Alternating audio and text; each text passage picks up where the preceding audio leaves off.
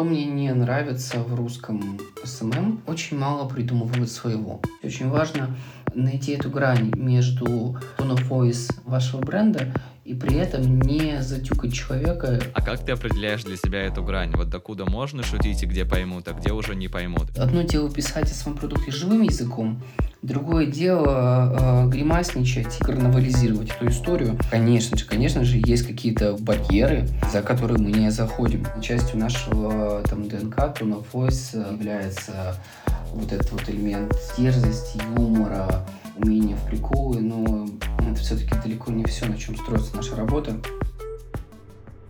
Пусть о тебе узнает весь мир. Новая идея, новый шаг. Нас таких много, давай обсудим.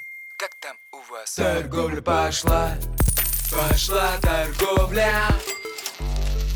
Торговля пошла, пошла торговля Всем привет, и на связи Андрей, и это шестой выпуск подкаста «Пошла торговля».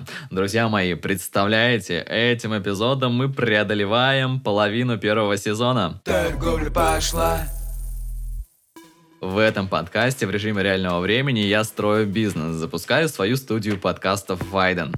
Каждую среду мы встречаемся с вами, чтобы разобраться в том, как находить точки роста в бизнесе, как из идеи делать бренд и как делать свое дело так, чтобы люди мечтали быть причастными к нему.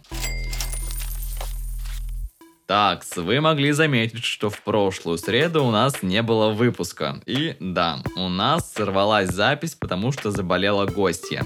Ну ничего, я считаю ничего страшного, так бывает в жизни. Верю, что за это время вы успели еще больше соскучиться по моему голосу, конечно же, и нашим разговорам с гостями. Хочу вам сказать, что у меня сходу для вас есть две крутецкие новости. Крутецкие, это какой-то у меня тут молодежный сленг появился. Первая новость. Я нашел нового клиента на создании подкаста в студию подкастов Вайден, мою студию. Всеми подробностями по классике поделюсь в конце выпуска. Вторая новость. Сегодня офигенский выпуск про то, как строить SMM на креативе и продвигать бизнес через виральный контент. И, внимание, у нас супер гость, креатор, SMM-специалист с опытом почти в 10 лет. Вдумайтесь в эту цифру. SMM-лид бренда Aviasales Роман Бордунов – с Ромой мы поговорили о том, как строить SMM на креативе и не бояться, что клиенты будут воспринимать бренд несерьезно и не будут покупать. Выпуск будет полезен как SMM-менеджерам и другим специалистам креативных индустрий, так и предпринимателям, которые находятся в поисках креативной команды. Рома поделился своим видением креативной индустрии в России, рассказал о том, на какие показатели работает его подход в SMM и где он черпает вдохновение, развиваясь в одной из самых выгорающих сгораемых профессий. Ну все, давайте переходить к выпуску. Пошла торговля. Рома, приветы. Доброе утро, добрый день. Приветствую. Согласись, сегодня размывается грань между маркетингом и SMM. Вот как тебе кажется, в чем сила конкретно SMM? SMM сегодня для тебя — это набор каких инструментов? Это интересная такая игра в импровизацию, постоянная попытка следить за новыми трендами в э, соцсетях, которые, ну, не так уж и часто появляются на самом деле. Постоянная попытка вот поймать внимание пользователя, который и так уже с абсолютно клиповым мышлением. Это, ну, такие вечные, конечно, мышиные бега. Я не могу сказать, что я вижу какую-то конкретную типа силу в SMM. Наверное, сила в том, чтобы продать или завлечь пользователя во что-то до того, как пользователь поймет, что его во что-то вовлекли. Поделись, а в чем ты измеряешь эффективность SMM конкретно в твоих проектах? На какие задачи бизнеса работает твой SMM? Например, про вас говорят все, или растут продажи, ну и так далее. Если это все, то что лично для тебя важнее? Если глобально, задача нашего SMM в том, чтобы а, люди о нас помнили. Мы можем спросить себя, зачем нужны э, соцсети или вообще реклама, э, не знаю, Coca-Cola. Потому что, казалось бы, все знают Кока-Колу. Но тем не менее, важно, чтобы в каких-то типа Google там, а, а, метриках показатели узнаваемости одного бренда были выше, чем показатели узнаваемости конкурентов. Особенность вообще нашего а, продукта, вот если уж мы говорим про авиасейлс, в том, что люди покупают билеты один, два, три раза в год, и, и, и то реже.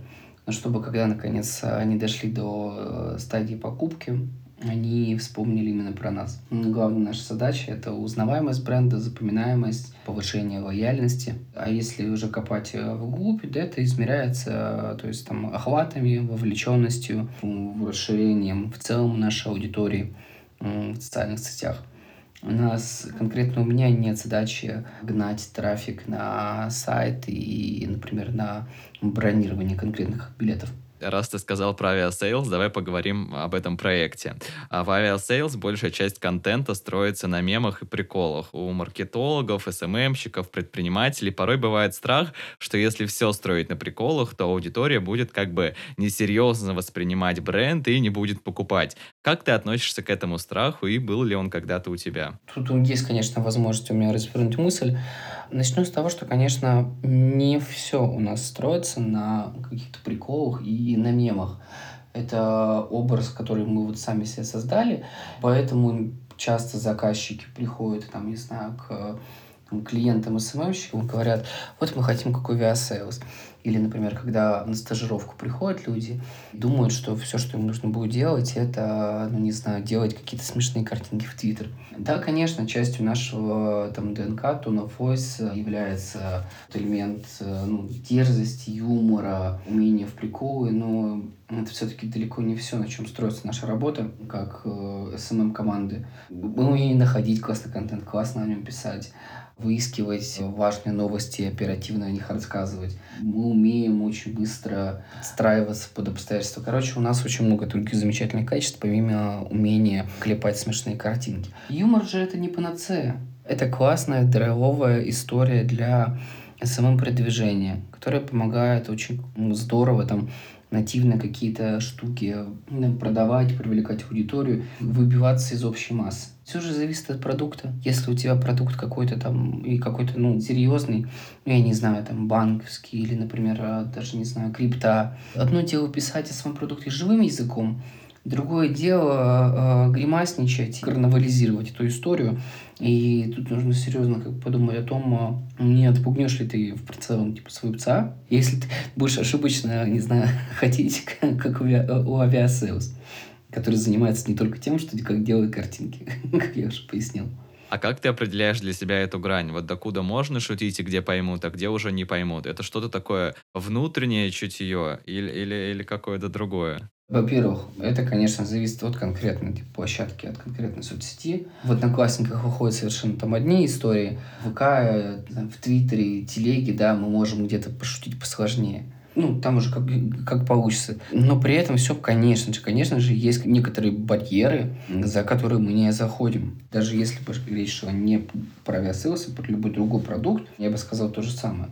То есть э, мы не касаемся трагедий, мы не смеемся над людьми, которые находятся в положении э, слабого. Я стараюсь и когда говорю стараюсь, это значит, что мне, наверное, не всегда получается, но тем не менее стараюсь не опускаться до уровня ну, какого-то школьного юмора, да, как это бывает у некоторых брендов. Хочется как-то вот, ну, все-таки читателя воспитывать, да, подстраивать как-то под свой уровень, а не опускаться вот до уровня ну, масс. Это я сейчас даже говорю про общие какие-то свои принципы понятия, не только про принцип своей работы. Я думаю, что нас сейчас слушает много предпринимателей, которые тоже заинтересованы в том, чтобы находить таких творческих, талантливых сотрудников, которые будут заниматься тем, что создавать ну, какой-то интересный виральный контент. И как тебе кажется, как здесь эффективнее поступить им? Ну, в том числе мне, например, как человеку, который строит свой бизнес.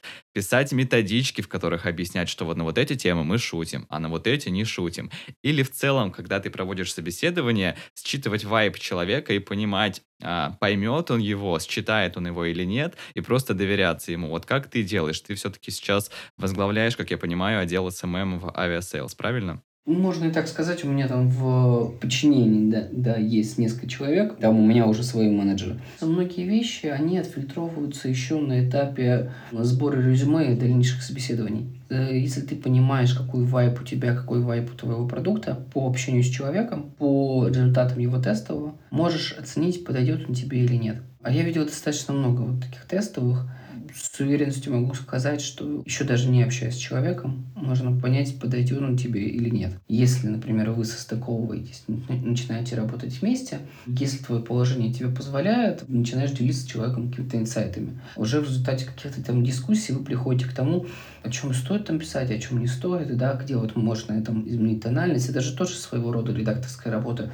Очень важно найти эту грань между tone of а, вашего бренда и при этом не затюкать человека, чтобы он не потерял вот этот свой внутренний голос, писательский, может быть, качество в результате вот этих вот э, каких-то правок бесконечных. Делись вообще, как ты прогрессировал в профессии? Вот когда ты в нее пришел, каким ты был и каким сейчас ты стал? Ну вот, например, сейчас я вижу тебя как человека, который м, точно знает, что эффективный SMM строится на креативе, на каком-то виральном контенте. Всегда ли у тебя было это ощущение, понимание того, что эффективный SMM на этом строится? Или ты только вот сейчас как-то в последние годы к этому пришел? Я склоняюсь к варианту про последние годы.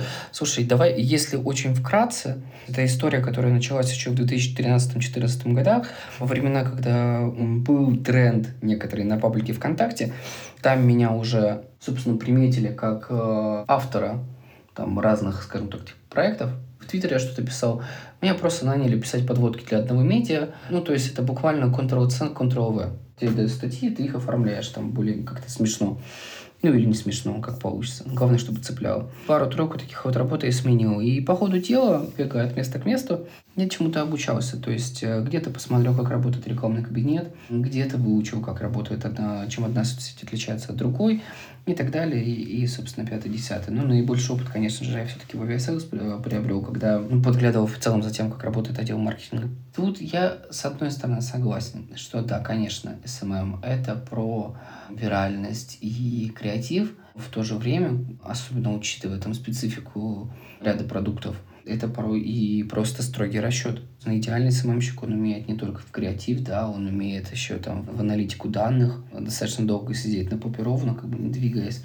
Но такие качества, конечно, совмещаются далеко не во всех. У нас же э, есть некоторая вот до сих пор стигматизация на рынке, но, во всяком случае, была она, там, не знаю, год, год-два назад, когда СММщик, в общем, представлении был каким-то человеком, который просто вот подводки копирует из одной соцсети в другую. Ну, наверное, это опять же, да, там в регионах, то есть находят какого-то человека на полуставке, и, собственно, он этим занимается как вот такой вот, ну, халтуркой дополнительной, просто чтобы соцсети не пустовали. Хочется верить, и, во всяком случае, это то, что я вижу, что отношения сейчас меняются, но в целом, конечно, слово СММщик все еще попахивает какой-то, знаешь, вот э, все еще с душком, все еще с душком. Я думаю, ты сейчас со мной согласишься, что в наших условиях, в наших реалиях новый таргет — это как раз виральный контент. А в основе чего-то вирусного всегда лежит нестандартный взгляд. Поделись, как ты подходишь к созданию креативов.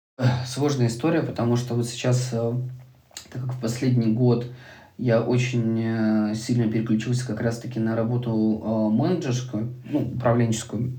Ее порой сложно совмещать конкретно с креативом креативный процесс, он был таким, что так, ты все, все остальное отодвигаешь, просто садишься, смотришь в стену, да, или лист бумаги, и у тебя начинают э, рождаться какие-то идеи. Когда у тебя там, не знаю, Google календарь забит, и у тебя постоянно, да, там есть люди, с которыми нужно пообщаться, с которыми нужно поменеджерить их процессы, место для креатива уже остается чуть меньше, и ты, ну, как бы ты этот креатив делегируешь другим. Ну, я веду так все равно, так, тем не менее, какие-то креативные штурмы, где пытаюсь что-то родить в рамках одного или другого проекта. Но вообще, вообще, слушай, порой иногда ты просто смотришь в пустой лист бумаги, набрасываешь все, что приходит тебе в голову, и, собственно, постепенно ты вычеркиваешь на что-то же ты опираешься, не знаю, инфоповоды, например, какие-то, или где ты увидел что-то, адаптировал под себя. Вообще для тебя креатив — это что-то подсмотренное у других и адаптированное под себя, или созданное с нуля? Хороший художник копирует, да, плохой художник ворует, но я не помню, как точно было. Что мне не нравится в русском SMM,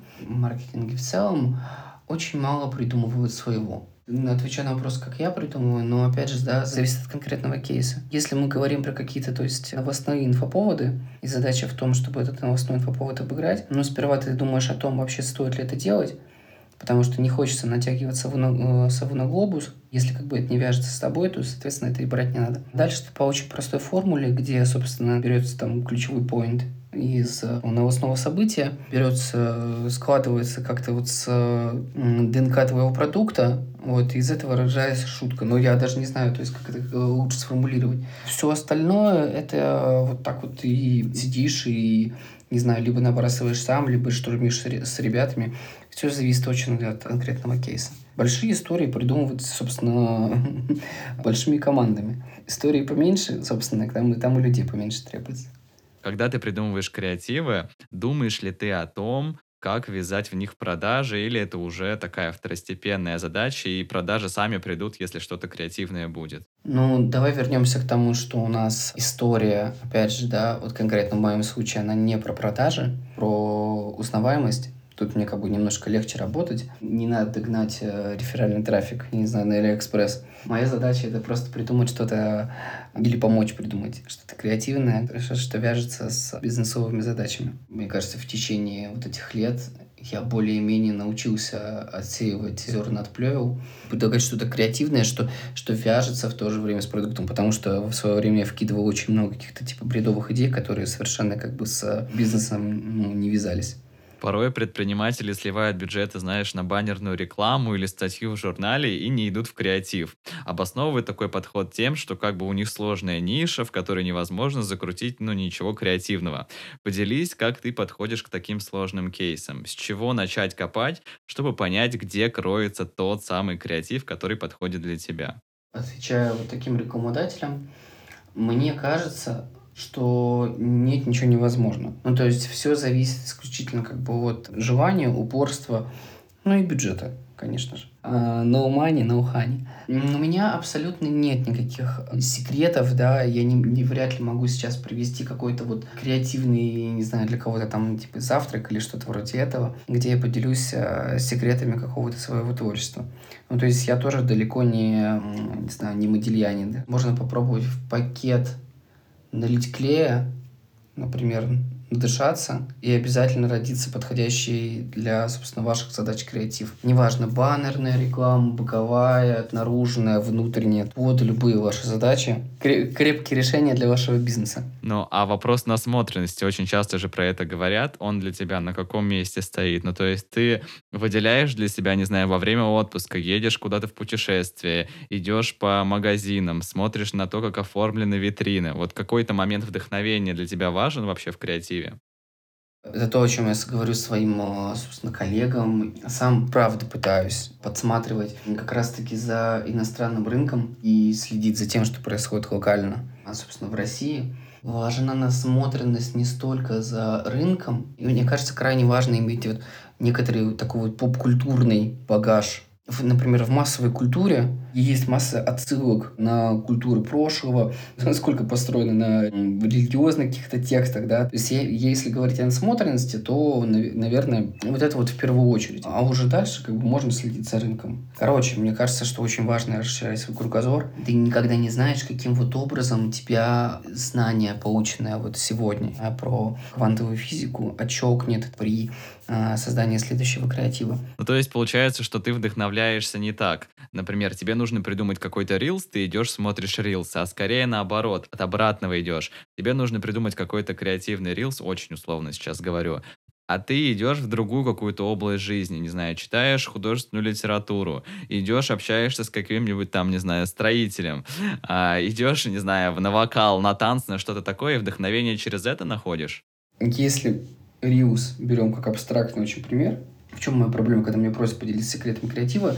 У меня этих секретов нет, это просто то, как работает мой мозг. Я смотрел недавно с ребятами документалку «Почему мы креативны?», разным артистам, задавали этот вопрос, почему креативны. Ряд из них отвечают, слушайте, извините, я не, не знаю, то есть я, я просто больше ничего не умею. Вот точно так же, как и у меня.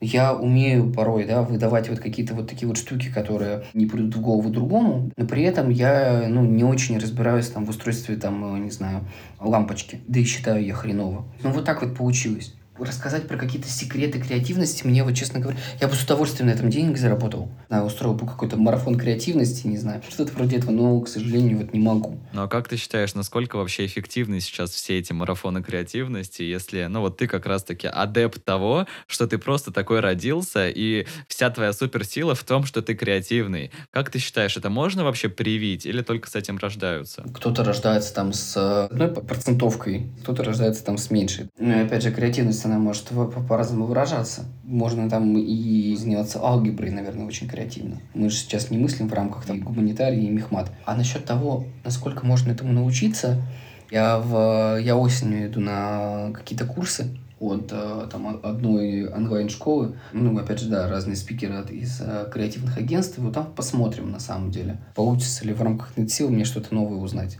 Или же нет. Потому что, мне кажется, как и в любой сфере жизни, да, в креативности тоже возможно ну, какой-то системный подход. Если получится его выявить, это будет замечательно. В завершении поговорим о выгорании. Очень часто СММ-специалист — это такая самая выгораемая профессия. Многие это отмечают. Часто ли ты сталкиваешься с выгораниями? Если нет, то как не доводишь себя до этого состояния? Порой я не замечаю, как я выгораю. Часто наступают моменты, когда мне хочется все бросить, кажется, что и достиг потолка, и ничего нового уже там и не придумать, и вот и уже новое поколение пришло, и я там старый дед, избитый летчик, хочется все бросить и пойти дальше, там, не знаю, в лес, там, с удочкой, там, удить рыбу. Ну, во-первых, что мне помогает справляться с выгоранием? Обязательство платить за квартиру. Это отличный мотиватор. Сразу же берешь руки в ноги и продолжаешь работать. Также мне очень помогают мечты о большом плазменном телевизоре. Когда я вожу там семью свою, да, по ресторанам два раза в месяц, это тоже потрясающе помогает справиться с выгоранием. Если серьезно, надо в отпуск уходить, когда я несколько лет назад занимался одной и той же мелкой моторикой, вот прям ежедневной, что довело меня до какой-то очень сильной депрессии. И я себе сказал, что либо я беру инициативу в свои руки, либо же это будет продолжаться бесконечно. У меня были возможности для того, чтобы продвинуться дальше, просто я был слишком ленив для того, чтобы ими воспользоваться. И когда я уже вылез из этой зоны комфорта, начал предлагать какие-то идеи, которые выходили за рамки моих ну, там, традиционных обязанностей, то и движ пошел. Ну все, тогда финалем. Спасибо тебе большое, что сегодня поделился своими мыслями насчет креатива. Для меня, правда, твой опыт был очень ценен, как думаю, и для наших слушателей. Пока-пока. Пока-пока. Спасибо тебе большое. Пошла торговля. Так, по сложившейся традиции делюсь своими мыслями. В первую очередь хочу сказать, что подтвердилась моя теория о том, что креатив рождается тогда, когда ты погружаешь себя в новую область знаний, развлечений, да хоть чего. То есть, чтобы придумать концепцию для бренда одежды, мне не надо идти изучать конкурентов, кто из них что делает. Изучая уже существующее, ты придумаешь что-то, что вытекает из созданного кем-то. Здесь как бы все логично. Ничего нового в голове у тебя само собой не появится. А вот если ты поедешь на Алтай, будешь кататься на лошадях по полям, и в какой-то момент, находясь в полном слиянии с природой, так сейчас все представляем медитацию, тебе, как придет гениальная идея, какое креативное и принципиально отличающееся ядро можно заложить в бренд одежды. Думаю, многие сейчас со мной здесь согласятся. Торговля пошла. И быстренько о делах студии подкастов. Главная новость. Я нашел новый проект. Ну, как нашел? Он был еще месяц назад, просто только сейчас мы его финально согласовали. Мы уже работаем над первыми выпусками и к концу июля должны запуститься. Тематика – коучинг.